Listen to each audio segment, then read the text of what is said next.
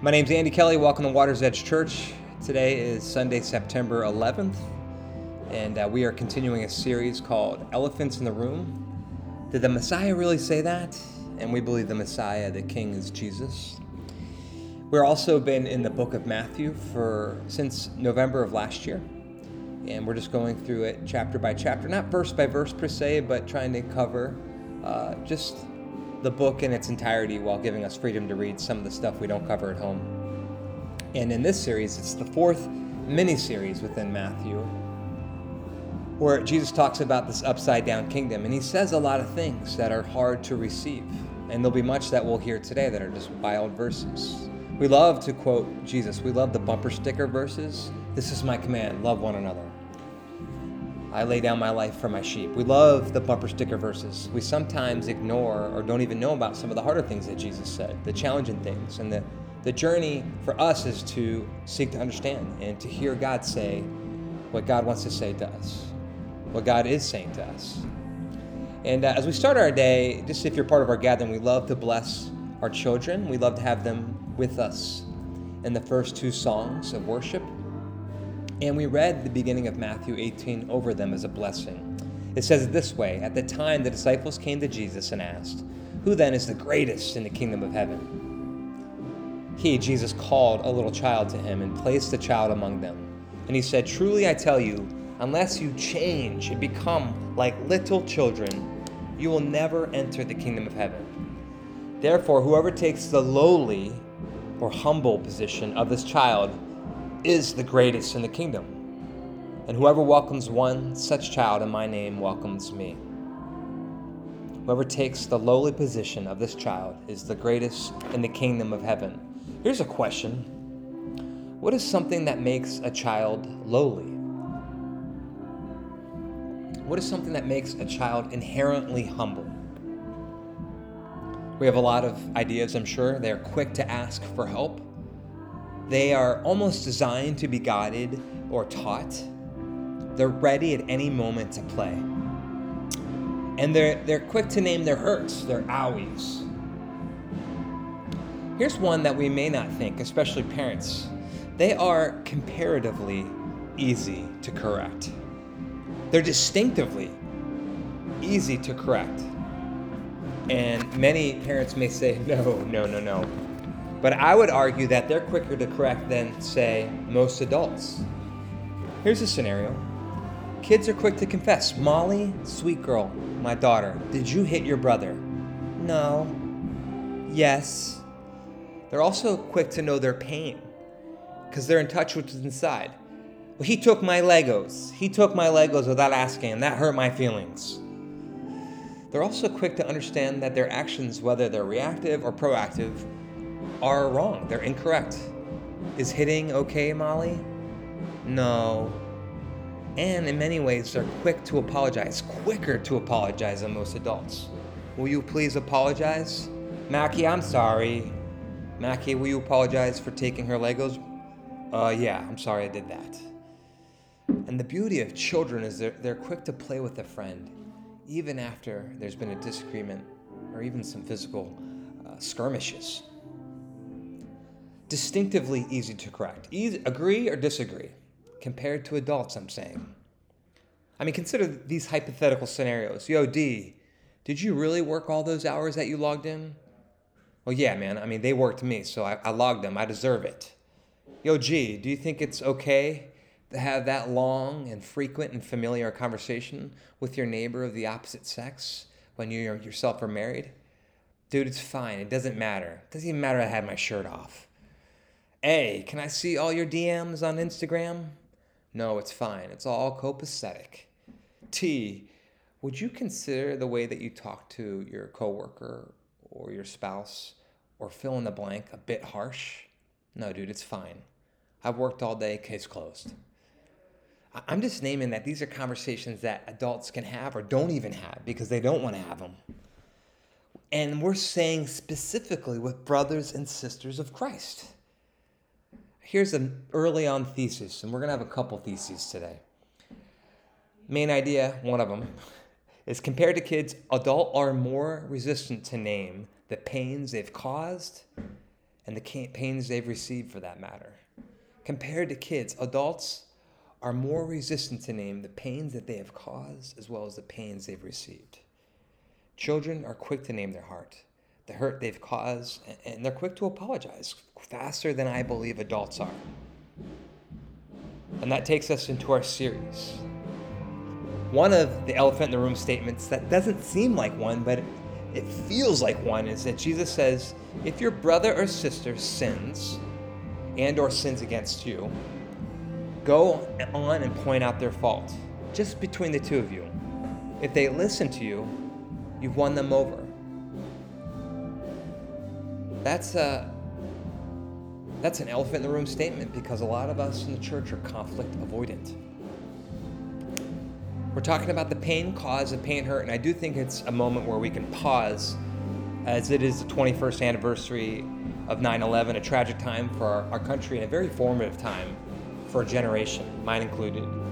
I'm sure you can remember where you were when this happened. What I want to do is just take a moment to pause all the victims and survivors and loved ones that were lost in that attack.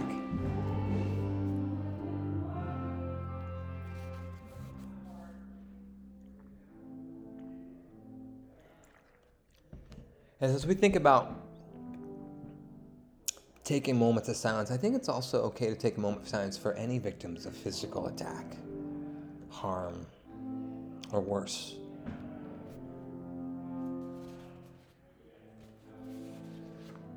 So we pray that familiar liturgy Lord, have mercy. Christ, have mercy. Lord, have mercy.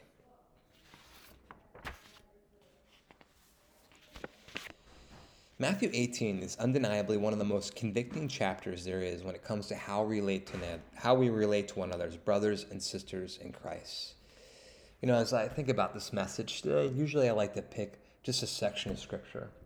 But the tapestry of Matthew 18, the way that it all flows so well together, I'm just going to walk through the chapter and give some commentary because I think it matters.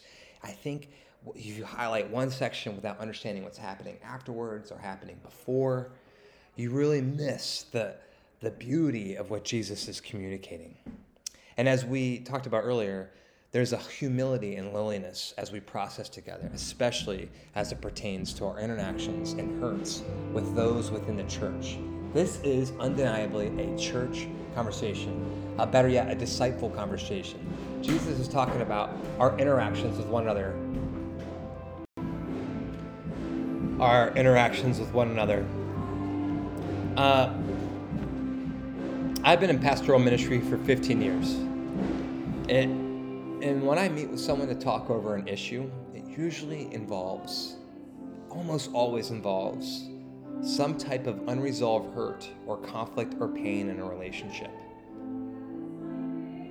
And a lot of times it's, it's a conflict with other people who are followers of Jesus, stated followers of Jesus. Hurt or pain with someone, sometimes someone's or, or a group. Sometimes it's the church by and large. And I would be lying if I didn't have this conversation with someone in the last 24 hours. Uh, some it, eh, it, eh, there's hurt received and hurt caused. Rarely is it a one-sided deal. Sometimes it can be. And that's what we're going to talk about today. And, and as I carry on, I do want to give one major necessary caveat. Before anything else is stated, if you're a victim of abuse, whether verbal or nonverbal, emotional, physical abuse, sexual abuse, if you're feeling alone or isolated, the rest of this conversation I don't think will make much sense. I, I think we just want you to know we want to help you. We want to help you get help. We want to love you and the offender while creating the appropriate boundaries in order that restorative healing can take place. We want to help you. If, if you're a victim of abuse, I do not need you, I don't want you to start thinking about what you've done wrong. We want to help you. We want to right this situation. We want to, by God's grace, help you right this wrong. We're a small church. But we don't want to discount what's happening behind closed doors. When you hear a message like this about conflict, you may start thinking you're part of the problem. Whatever's said, whatever's happening, if you're being abused, we just want to talk with you and create safe distance for you between you and your abuser. All right, continuing on. That's my end side note. I'm just going to read Matthew. Jesus says, after he talks about kids, if anyone causes one of these little ones, then he says, those who believe in me to stumble. See, now he, he's transitioning this idea of kids to those who are his disciples, those who believe in me. Not just kids, but you all. If anyone causes one of these little ones, those who believe in me, to stumble, it would be better for them to have a large millstone hung around their neck and to be drowned in the depths of the sea. Woe to the world because of things that cause people to stumble. Such things must come, but woe to the person through whom they come. If your hand or foot causes you to stumble, cut it off and throw it away. It is better for you to enter life maimed or crippled than to have two hands or two feet and be thrown into eternal fire. And if your eye causes you to stumble, gouge it out and throw it away. It is better for you to enter life with one eye than to have two eyes and be thrown into fires of hell. So, as I bring some brief commentary on this conversation, question What's with all this self mutilation talk? Well, two things I want to note right here. As a Jewish teacher who was immersed in the scriptures, the Bible geeks of their day would hear those words, hand, foot, and eyes, and will instantly recall the book of Proverbs. Uh, it's strewn throughout, but here's one example Proverbs 6. A troublemaker and a villain who goes about with a corrupt mouth, who winks malicious, maliciously with his eyes, signals with his feet, and motions with his fingers, who plots evil with deceit in his heart. Hold on to that phrase. He always stirs up conflict. Therefore, disaster will overtake him in an instant. He will suddenly be destroyed without remedy. Just hold on to that idea. They'll think about the book of Proverbs and the villain who's commonly described there. Also, as a prophet, Jesus is known for using hyperbole. We've seen similar language in the Sermon on the Mount. If your eyes cause you to lust, gouge out your eyes. So here are some questions Can a blind man still lust? Can someone with no legs still lie? See, Jesus, as a prophet, used hyperbole or exaggeration at times to practice a philosophy, philosophy called reductio ad absurdum, the use of taking argument to its illogical conclusion. See, Jesus takes this conversation to its illogical conclusion so that we can receive the logical conclusion. It's not about, as many writers have written, rolling into heaven as bloody stumps. It's really about God needing to change our heart.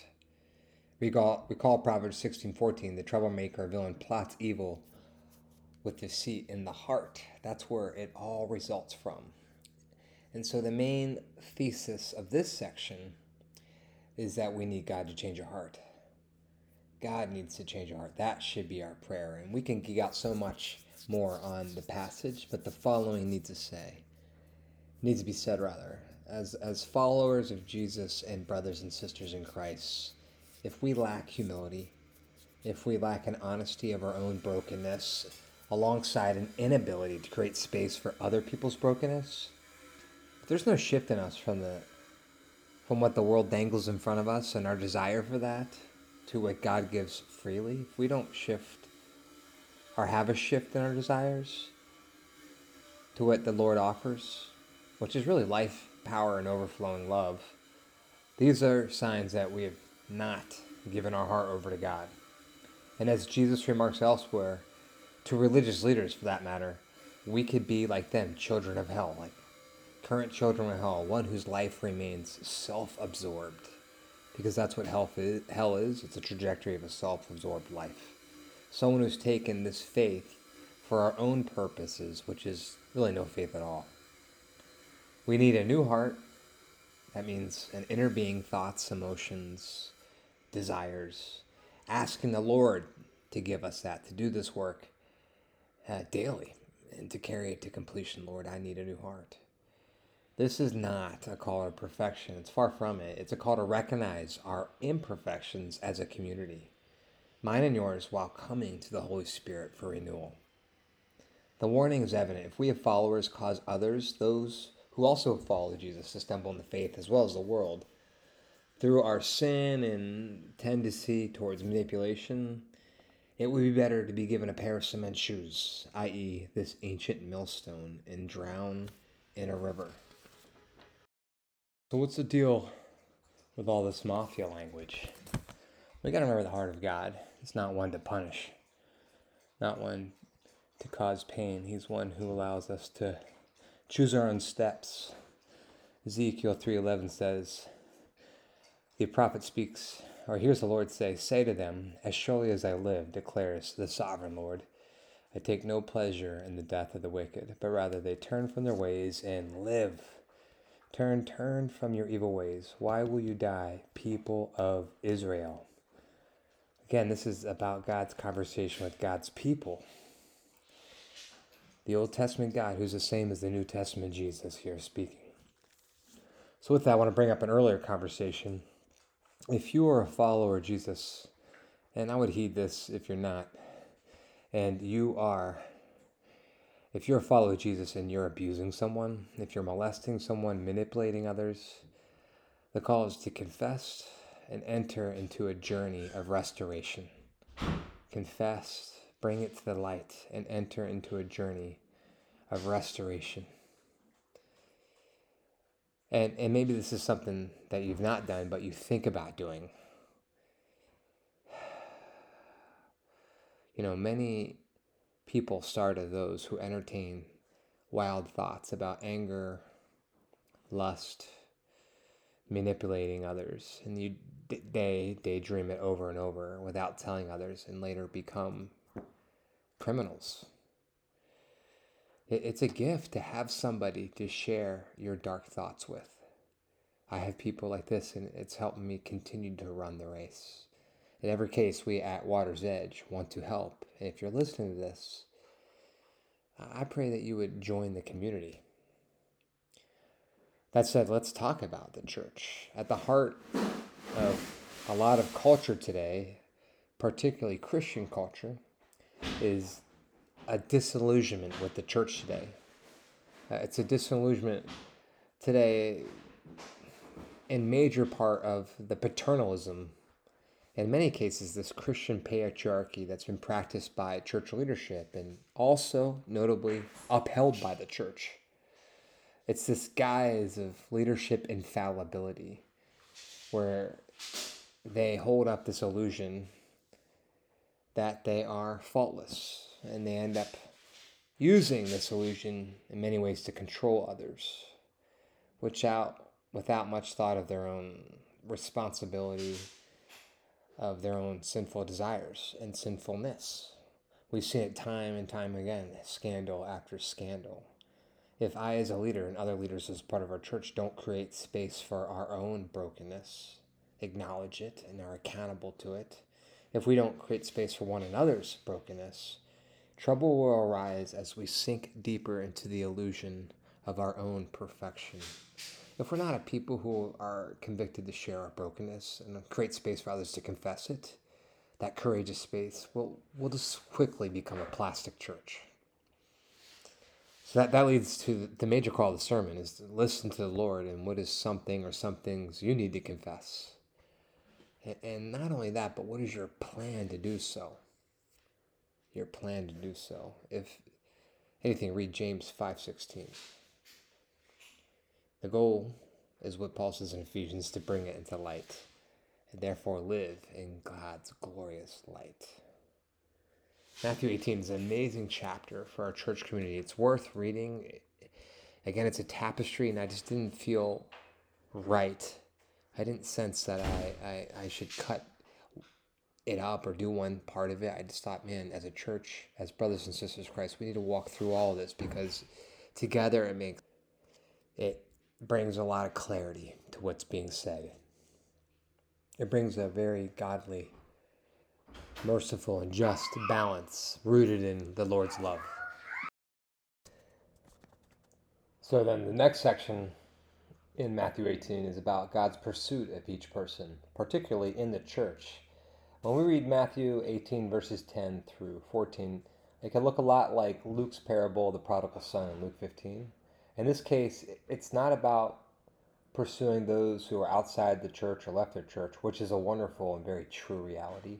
Rather, it's about pursuing our brothers and sisters, one which includes, or many which include, the difficult people. Yeah, the sinners, those we tend to write off. Of course, it's the marginalized and victims, but it's also victimizers. So Matthew 18:10 says, "See that you do not despise one of these little ones, for I tell you that their angels in heaven always see the face of my Father in heaven." What do you think if a man owns a hundred sheep and one of them wanders away? Will he not leave the 99 on the hills and go to look for that one that has wandered off? And if he finds it, truly I tell you, he is happier about the one sheep than about the 99 that did not wander off. The same way, your Father in heaven is not willing that any of these little ones should perish. Little ones, again, are those who believe in him. Earlier, see that in earlier Matthew 18. And the principle here, the, another thesis, so to speak, as we weave together Matthew 18, is that each person in the church is worth pursuing. Each person in the church is worth pursuing. That is enough right there. Each person, the difficult as well as the pleasant, are worth pursuing. And this pursuit continues and what it can look like when conflict arises. Matthew 15 or 18 verses 15. If your brother or sister sins, your Bible might have a footnote saying some manuscripts say sin against you. Both are worth noting. If your brother or sister sins and or sins against you, go and point out their fault, just between the two of you. If they listen to you, you have won them over. But if they will not listen, take one or two others along, so that every matter may be established by the testimony of two or three witnesses. That's Deuteronomy. If they still refuse to listen, tell it to the church. And if they refuse to listen even to the church, treat them as you would a pagan or tax collector. Truly, I tell you, whatever you bind on earth will be bound in heaven, and whatever you loose on earth will be loosed in heaven. Again, truly, I tell you that if two or two of you agree about anything they ask for, it will be done for them by my Father in heaven. For where two or three gather in my name, there I am with them. This section is straightforward, but it's also fairly often ignored, especially for the people pleasers in the church and many times it's misapplied by leadership in the church. So my pastoral analysis is just to repeat, repeat what's said because it's worth repeating. Verse 15, if someone sins or wrongs you, fails to love you, uh, fails to love others, or is doing something action, some action that is uh, under the category of sin, point out their fault. Talk to them. Talk to them. That's like an elephant in the room that you would talk to them. And if we are a community of shared brokenness, as I mentioned earlier, this should be fairly uh, a receptive conversation. It should be easy. As a community of shared brokenness, this is a huge point here. Another thesis we talk about our sin with one another. As a community of shared brokenness, we talk about our sin with each other. If we're not a safe place, this can be a very painful process because it's wrought with unhealthy defensiveness, denial, blame, which only exacerbates the pain, especially if the sin is against you. If there is any issue of sin, whether real or perceived, I think it's okay to bring it up to someone. It's loving. And that actually, given the earlier section about pursuing those, pursuing each person, that kind of prefaces it this way because I love you, I'm, I'm wondering about this area of your life. I'm seeing this in your life, and I love you. I'm seeing these patterns. Tell me what you think about this. That's actually very loving. If you have someone in your life that will do this with you, thank the Lord. But now let's talk about the misuses of Matthew 18, particularly verse 15. This does not mean that you should enter into what will be a harmful situation. As I've read about church scandals and church leaders, they've used this passage piously to put victims in contact with manipulative offenders particularly manipulative leaders. I would say this if you know someone is trying to manipulate you and that's part of their sin against you, you've already Matthew 18 15. If it seems like an open situation you want to point out, I would say go to them. But if you know they've been manipulative of you and you've been resistant or said no, you've talked about it with them already, I would move to step two. I mean, this the big picture, whether it's a leader or not, if someone is manipulative and tries to make every problem about you, that's an unhealthy person. You'll know this just by trying to talk to someone and they instinctively shut the conversation down. They shut you down or psychoanalyze what they believe it is to be your issue. They make it all about you, which can be a tendency, a temptation for a lot of relationships. But if someone's not willing to own any of their part in conversations past, and they seem resistant to do so at any point during the present, I would move on to step two, bringing somebody with you. But again, it's worth noting if we're a community who owns our brokenness and therefore capacity to sin, I have capacity to sin. It's true. Our conversations, the sinner's, our conversations can be received with grace as much as they're given in love. Again, I'll say it again. If we're a community who owns our brokenness and therefore capacity to sin, our conversations can be received with grace as much as they're given in love. Hopefully, people who are in sin are open are able to take your thoughts, what you pointed out, and take them to God. If, if they do that alone, you, I believe you've won them over. They've listened to you, as Matthew 18:50 said, even if they need to reflect a bit. That makes sense. They're going to go to God. That's wonderful. The Lord knows their heart more than anyone. Conversely, if there is no receptivity, this will be the next step, really is helpful. This means you bring someone else that loves you and loves this person. It also means that you have someone in your life that you can confidentially discuss these issues with, uh, particularly issues of someone else with. Here's what it doesn't mean. When you bring somebody else in, it doesn't mean that this is an opportunity to gossip. You don't talk about people's behavior or general being without their knowing. It also doesn't mean you speculate what's going on in other people's lives with others. This is something you need to be firm on. This also means, and this is a subpoint of gossip, forming a prayer circle about others without their permission. If we think something's going on in other people's lives, there's a temptation in the church to bring others together to pray about it, which that is just targeting them with prayer.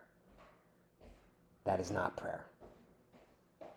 We certainly not pray for what we believe this person's issues are without person without that person's permission. It likely means uh, that when we go to the other person, we would go to them, i.e., the third party here. We we would say, "Hey, I have a concern about someone." Um, I'm not going to tell you that person is. I can just tell you that you love that person.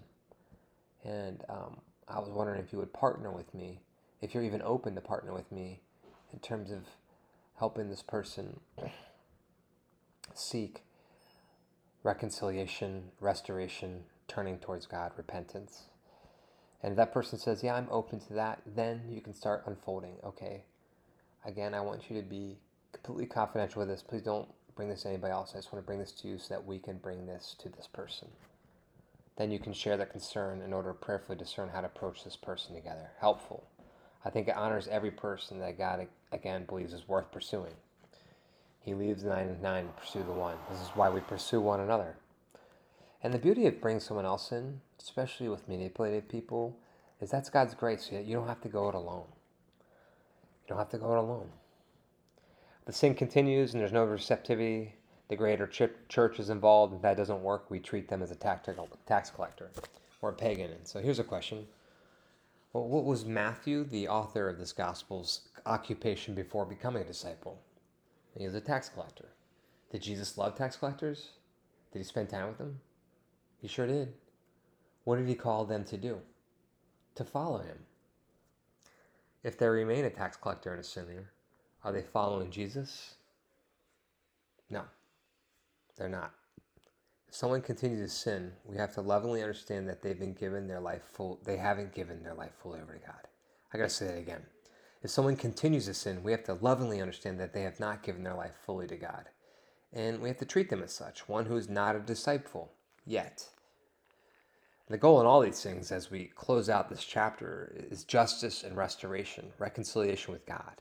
It's not vengeance. If two gather in Christ's name, for the work of God's love, mercy, justice, and healing, for the good of all, of all who's involved, I believe the Lord will carry that work to, com- to completion. It may be hard, real hard, but humility and lowliness will grow us all. And again, the thesis for what will be the entry into our last section of Matthew 18, an amazing chapter, right?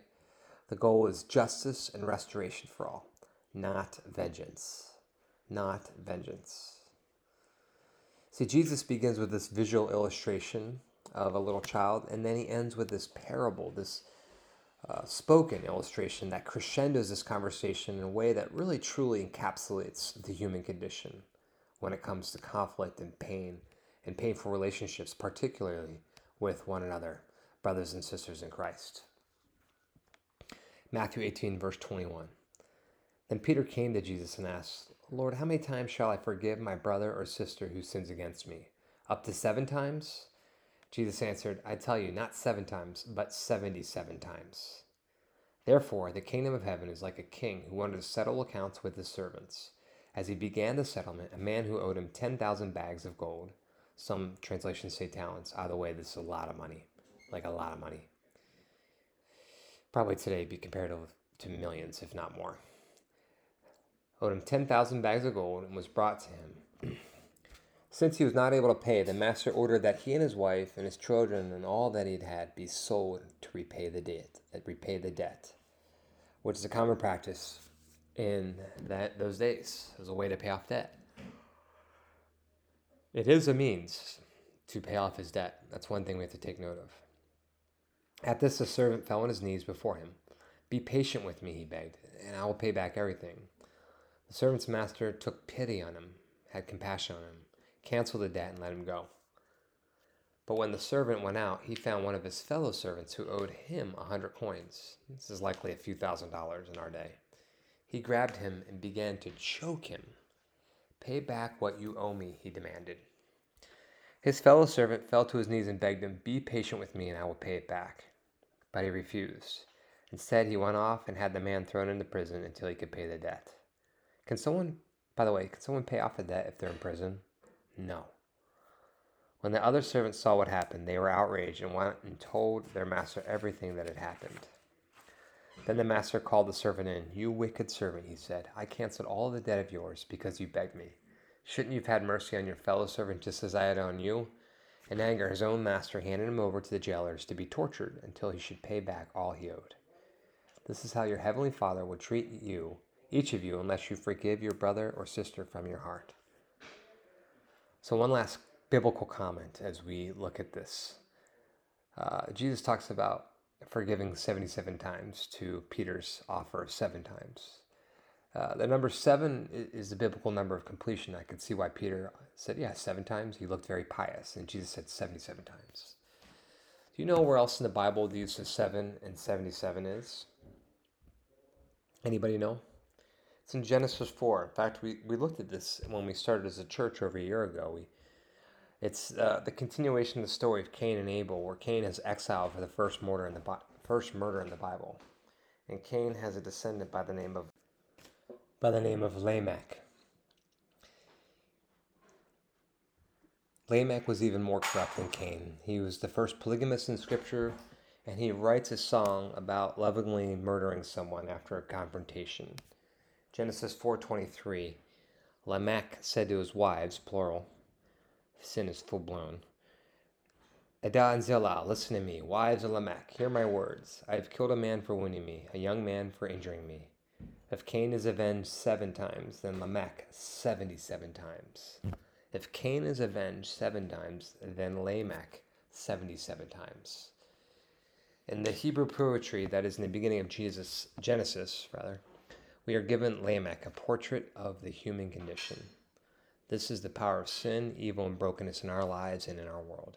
It's individual and it's a social tapestry by which we participate, and it affects all of our socio-political arenas, our entertainment, our work, and our relationships. The key here is if we are wrong, we want to wrong others more. That's huge. That's the human condition. That you and I, if we're wronged, we want to wrong others more. We want them to suffer more than us. It's within us, it's within me. And that's exactly what happens with this unmerciful servant. Not only does he choke his daddy, something God never does, but he puts him in jail so he's unable to pay back his debt. It's not mercy, it's certainly not justice. This is vengeance. This is 77 times Lamech style. This is the nuance of 77. Conversely, to forgive 77 times me means we again need God to change our human condition so that we can learn to offer our offenders by God's power, not our own, uh, forgiveness, learning to forgive them as God forgives them, learning to forgive others as God forgives them, to give them over to God. Forgiveness doesn't mean a lot of things. It does not necessarily mean a lot of things. Sure doesn't mean becoming a doormat, ignoring or forgetting what's happening. Again, see Matthew 18, verses 15 to 20. This is why you have to read the chapter in entirety. It doesn't mean condoning or excusing. Again, see verses 15 to 20. It doesn't mean allowing or tolerating abuse. Again, see 15 to 20. It doesn't mean doesn't really necessarily mean restoration or reconciliation. That also is true in that, that last series that like if they don't repent, treat them like you would a pagan or tax collector, someone who's not a disciple of Jesus yet. Doesn't mean things will go back to normal. It doesn't mean our offender is allowed to escape consequences. See Matthew 18, 15, and 20. See also that millstone when we cause others to stumble. What forgiveness means is forgiving them as God forgives them and placing them in God's hands. It's about placing our offenders before God so that mercy and justice and healing can take place. Sometimes they'll walk with us to God, other times they will not. Either way, we're forgiving them over to God. And, and this is why, ultimately, why we hang out anyway. This is why we get, get together as brothers and sisters Christ to stand before God and to walk with God, to be loved by God and be changed by God and to love God as a response and therefore love one another, even when it's hard and painful. Amen. Amen.